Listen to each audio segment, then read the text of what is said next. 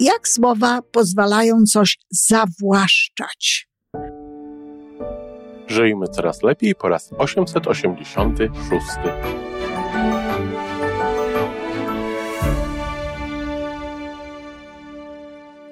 Witamy w miejscu, gdzie wiedza i doświadczenie łączą się z pozytywną energią. Nazywam się Iwona Majwska-Piołka. Jestem psychologiem transpersonalnym, wspierającym rozwój osobisty i duchowy. A ja nazywam się Tomek Kniat. Nie jestem psychologiem, jestem techniczny, jestem adeptem rozwoju osobistego, bardzo to lubię. Razem tworzymy podcast, właśnie ten, którego słuchanie powoduje, że naprawdę żyje się coraz lepiej.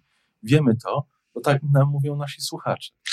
Zapraszamy do wysłuchania kolejnego odcinka i mamy nadzieję, że nowe głosy dołączą do tych, że warto nas słuchać.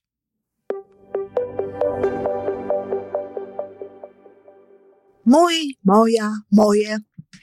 Czyli jak słowa pozwalają coś zawłaszczać.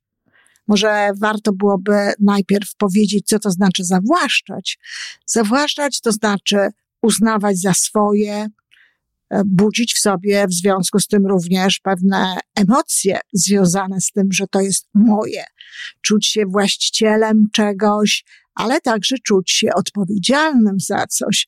Tak długo jak nie zawłaszczymy czegoś, jak nie uznamy, że jest to nasze, że jest to moje, to możemy na przykład nie czuć się odpowiedzialni, możemy też również nie czuć tak silnego związku. Zresztą związek również powoduje, że używa się tego słowa mój, moja, moje. Mój mąż, mój Jarek, mój Wojtek, moja Kasia, kiedy chcemy powiedzieć o naszych partnerach czy o naszych dzieciach. James Harry Robinson w książce Mind in the Making, nie wiem czy jest odpowiednik polski, pisze: Mój to prawdopodobnie drugie najważniejsze słowo świata. Ach, wiecie, jakie to pierwsze? Pierwsze to prawdopodobnie ja. Mały zaimek mój jest słowem najważniejszym dla każdego człowieka i właściwe zrozumienie tego faktu stanowi klucz do mądrości. Ma tę samą siłę bez względu na to, czy to jest mój obiad, mój pies, mój dom, mój ojciec, mój kraj czy mój Bóg. Te zaimki dzierżawcze wiele zmieniają w naszym stosunku do, do jakiegoś obiektu, do jakiejś sytuacji, do jakiegoś człowieka, czy, czy w ogóle do czegokolwiek. Naprawdę przywiązanie do czegoś, zarówno jak i do rzeczy, czy myśli, możemy odkryć dopiero wtedy, kiedy powiemy to moje. Normalnie możemy nie zdawać sobie nawet z tego sprawy, że to jest coś nasze. Zdarza się również tak, że to uświadomienie sobie tego, że to jest właśnie moje, pobudzone jest jakimiś zachowaniami innych ludzi, na przykład jakimiś zakusami na tę naszą własność, yy, krytyką albo inną formą zachowania, którą uważamy czy postrzegamy jako na przykład atak. No, ile to razy słyszy się, prawda, rodaków mówiących niedobrze coś o Polsce. Szczerze powiem, że no, nawet czasem y, dziwi mnie to, że aż tak ludzie mówią niedobrze przecież o ich kraju. No, ale kiedy zrobi to ktoś inny, ktoś, kto jest postrzegany jako obcy, natychmiast bronimy ojczyzny. I to może być ta sama osoba, ta sama osoba, która wcześniej mówiła różnie najlepsze rzeczy na temat Polski, na temat swojej ojczyzny, swojego kraju, w momencie, kiedy ktoś inny zaczyna krytykować, czy, czy mówi coś niedobrego o Polsce, no włącza się właśnie ten mechanizm. To przecież moja Polska, moja ojczyzna. Tak myślę sobie, że to, że ludzie, którzy żyli kiedyś, takie zagrożenia jakiejś państwowości, czy ataki na Polskę, czy na naszą kulturę, no, mm, mogły powodować, że właśnie ludzie kiedyś bardziej sobie uświadamiali, że to jest nasza ojczyzna, tak? Że to jest moja kultura, że to jest nasza polskość.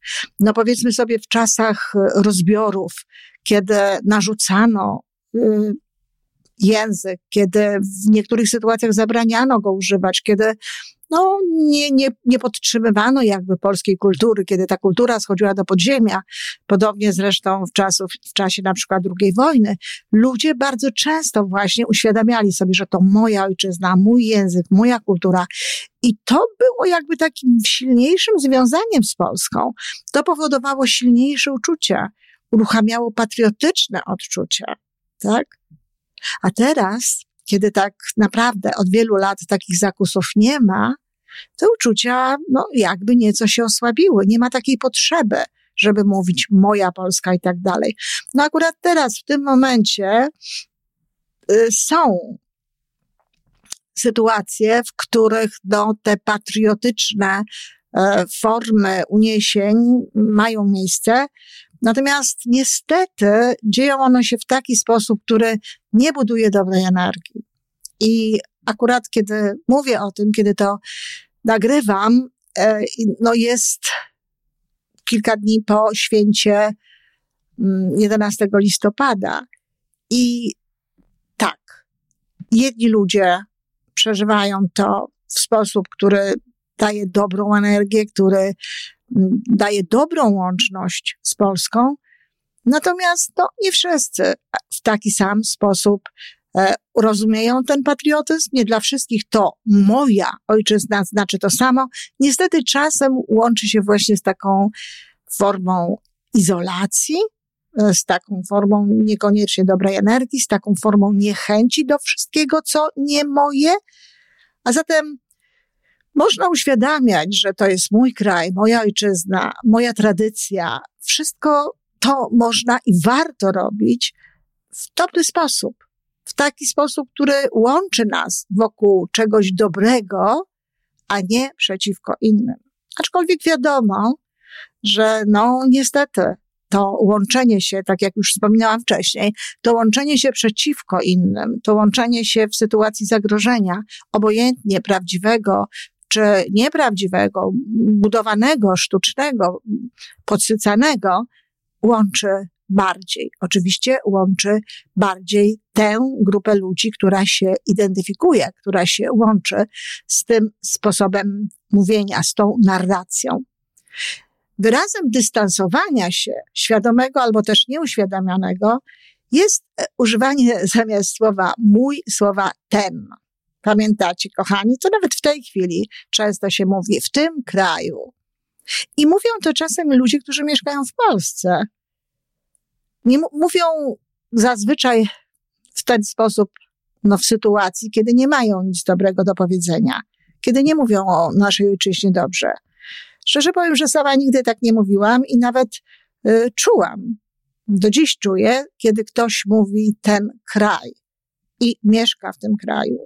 No, ja tak nie mówiłam właśnie dlatego, że chciałam zawsze czuć związek z moim krajem. No, a wyrzucenie tego słowa mój i zastąpienie go innym powoduje, czy się chce, czy nie, dystans do tego, co mówimy. Um, dzisiaj, kiedy mieszkam na stałe w Toronto, mówię w ten sposób o Kanadzie. Polska jest moją ojczyzną i to się nigdy nie zmieni. Natomiast kiedy mówię w moim kraju albo w Kanadzie, mam na myśli miejsce, w którym w tym momencie żyję. Nie mogę mówić o Polsce w moim kraju, bo nie ma mnie tam. To jest moja ojczyzna.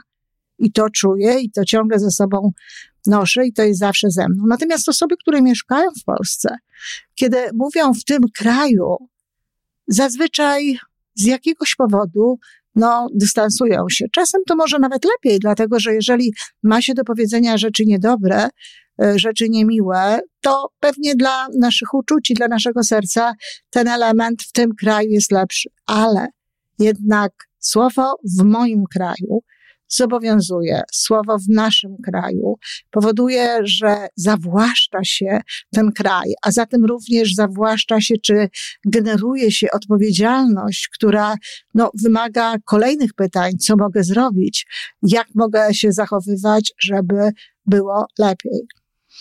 Przyjrzyjmy, przyjrzyjmy się na przykład także rodzicom, jak to jest w sytuacji z dziećmi. No, ja tu miałam piękne takie wzory w swoim domu rodzinnym w wykonaniu mojej mamy. Ach, ona mogła wszystko, ale niech tylko ktoś z zewnątrz. Wówczas jak ta matka kura ruszała w obronie swoich dzieci, czasami nawet zupełnie niepotrzebnie, no albo nawet niedobrze. Ale czy tak nie jest na przykład? Rodzice mogą popełniać ewidentne błędy wychowawcze. Mogą dzieci przezywać, mogą je poszturchiwać, no ale niech no tylko ktoś inny spróbuje powiedzieć coś krytycznego albo w jakikolwiek inny sposób no, mm, robić dziecku krzywdę. To natychmiast uruchamia się w takim rodzicu właśnie konsekwencja zaimka moje, czy może raczej uczucia, jakie związane są z tym faktem, że to moje dziecko staje do walki niczym lew. I tak to jest z różnymi rzeczami. Na przykład wcale nie tworzymy specjalnie i starannie jakichś poglądów. Często powstają one samoistnie, tak? Na drodze po prostu naszego życia. Często nawet bez udziału świadomości. Ale kiedy ktoś myśli inaczej i dzieli się tym z nami, natychmiast włącza nam się mechanizm broniący to moje poglądy, moje zdanie. Bliskie, znane, a zatem właściwe. I to jest właśnie niebezpieczne. Dlatego, że często właśnie to słowo moje, moje zdanie, moje myśli, moje idee, te, które są w mojej głowie, ponieważ są bliskie, tak jak powiedziałam, ponieważ są znane, jakby utożsamiamy to z właściwym. A wcale tak nie jest że to, co jest znane, to, co jest bliskie, koniecznie musi być właściwe, ale to słowo moje coś takiego powoduje. A pytanie, czy w takich dyskusjach nie warto byłoby zrezygnować nawet czasami z tego słowa, bo ono tylko jakby bardziej podkreśla tę mojość i właściwość w związku z tym naszego zdania. To, że to są moje poglądy, wiadomo, nie stanowi żadnej gwarancji ich prawdziwości czy właściwości, ale jednak wydają się one prawdziwsze. Dlatego może warto zrezygnować na chwilę chociażby z takiego powiedzenia. Ważne jest to i widoczne jest to szczególnie w takich dziedzinach, gdzie na przykład nie ma jakichś jednoznacznych obowiązujących ustaleń. No, wiadomo, że w matematyce ktoś nie powie, no, moim zdaniem dwa dodać dwa to jest pięć, czy jakichś takich innych rzeczy nie zrobi. Natomiast w psychologii, a jak najbardziej. Zobaczcie, kochani, obowiązuje na przykład taka zasada, no oczywiście jest niepisana, ale popatrzcie na siebie, popatrzcie na sposób, w jaki wy funkcjonujecie. Moje doświadczenie podpowiada mi taką, a nie inną interpretację rzeczywistości, zatem uznaję ją za prawdziwą i ogólną. Czy tak nie jest?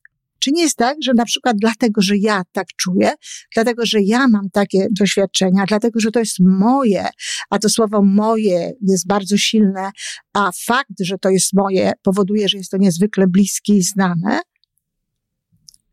powoduje, że uważamy, iż to jest właściwe i jedyne. Warto być tego świadomym. I warto jest wręcz intencjonalnie pobudzać w sobie pewną dozę sceptycyzmu. To prawdopodobnie jest jeden z punktów tej mądrości, o której pisze Robinson, y, co cytowałam na początku. Im bardziej coś jest moje, im dłużej, tym większy jest wewnętrzny opór przed przyjęciem czegoś innego. I to dotyczy również zdania, to dotyczy również poglądów, to dotyczy również, nie wiem, e, historii, religii, tego, tego w, jakich, w jakich wychowujemy się na przykład, zwyczajach, czy w jakiej kulturze się wychowujemy. Potem wchodzenie z tą swoją kulturą w inną kulturę, no, wydaje się, że nasza jest lepsza. No, niestety tak mamy do czynienia właśnie bardzo często z różnego rodzaju uprzedzeniami, etnicznymi, narodowościowymi. I to czasem w takich sytuacjach, kiedy ktoś sam wchodzi w jakieś środowisko, wchodzi w jakąś kulturę, no i czuje, że ta jego właśnie jednak jest lepsza, mimo że ta tutaj, w którą wszedł, świetnie się miała również wiele, wiele lat, podobnie jak jego własna kultura.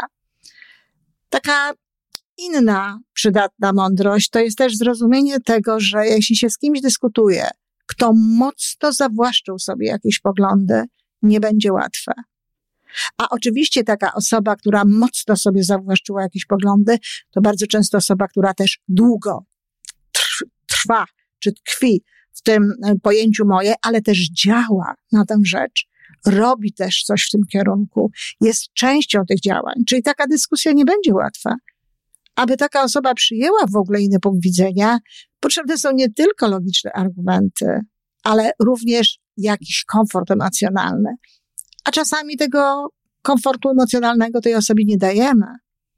Dlatego warto o tym pamiętać, kiedy z kimś rozmawiamy. I jeśli naprawdę chcemy mu coś przekazać i chcemy, aby nas zrozumiał, albo zależy nam bardzo na jakimś otwarciu, to trzeba zadbać o to, żeby jego emocje podpowiadały mu, no, żeby dobrze się w tym czuł. Na przykład nie ranić jego związku z tą myślą, nie ranić jego, nie ranić jego poglądów, nie powodować, żeby musiał czegoś bronić, dać mu taką szansę wyjścia z czegoś y, z honorem, doceniać pewne rzeczy. Wszak pamiętamy, jeżeli coś nazywamy moje, to tak jakbyśmy wchodzili z tym czymś w relację, w związek. Czyli jeżeli powiemy komuś, że ktoś chcemy komuś wytłumaczyć, że jego poglądy niekoniecznie są poglądami najlepszymi i będziemy te poglądy krytykować, będziemy dawać argumenty suche, e, no, po, po, pokazujące tej osobie y, siebie w nie najlepszym świetle, czy na przykład właśnie uruchamia, uruchamiające w nim jakieś takie e, uczucia chęci pobudzenia, obrony tego, no to, to sytuacja będzie gorsza lepiej jest zdecydowanie stworzyć taką sytuację, aby ten człowiek czuł się emocjonalnie dobrze. Na przykład, ja rozumiem Twoje intencje. Ja wiem, że chcesz dobrze i wiem, że dużo dobrego zrobiłeś. Popatrz na to z tej perspektywy. Zobacz, może jednak znajdziesz tutaj coś dla siebie, może jednak znajdziesz tutaj inny sposób patrzenia, ale wcześniej rozumiem, doceniam, wiem i tak dalej wielu właścicieli firm na przykład, czy liderów zespołów, wiele by dało, aby umieć motywować innych do działania. I na ten temat istnieje mnóstwo różnego rodzaju e, teorii i rzekomo niezawodnych sposobów na to, aby ludzie dożyli w kierunku różnym cel, różnych celów. Jednym z takich celów jest łączenie celów firmy z celami pracowników. Czyli chodzi tu o to, aby pracownik czuł ten związek, aby to nie były ich cele, ale nasze cele, moje cele. A przecież jeśli nasze, to właśnie także moje. Czyli jeżeli mówimy nasze, to ta, słowo nasze implikuje jakby również moje cele. Chodzi po prostu o to, aby ten ktoś czuł, że pracuje także dla siebie. Ale podobnie jest w kwestii polityki jeśli potrafi się złączyć cele tego, tego co robią politycy, tego, co robi konkretna, konkret, co robią konkretne rządzące osoby, z celami jakichś ludzi i potrafi się to połączyć, no wtedy znowu staje się to silniejsze. Ludzie, którzy prowadzą kraj, no są wtedy moimi reprezentantami, moimi reprezentantami, reprezentują również moje cele. I kiedy udaje się tego dokonać, to ludzie wtedy właśnie tak czują. I oczywiście są bardziej zmotywowani do współdziałania czy do akceptacji. Tak, w słowie moje i we wszystkich jego odmianach jest wielka moc. Mam nadzieję, że udało mi się Wam to pokazać. Dziękuję, kochani, do usłyszenia i jak zawsze czekam na komentarze. To wszystko na dzisiaj. Jeżeli podoba Ci się nasza audycja, daj jakiś znak nam i światu. Daj lajka, zrób subskrypcję, napisz komentarz, powiedz o nas innym. Z góry dziękujemy. Razem możemy więcej. Do usłyszenia.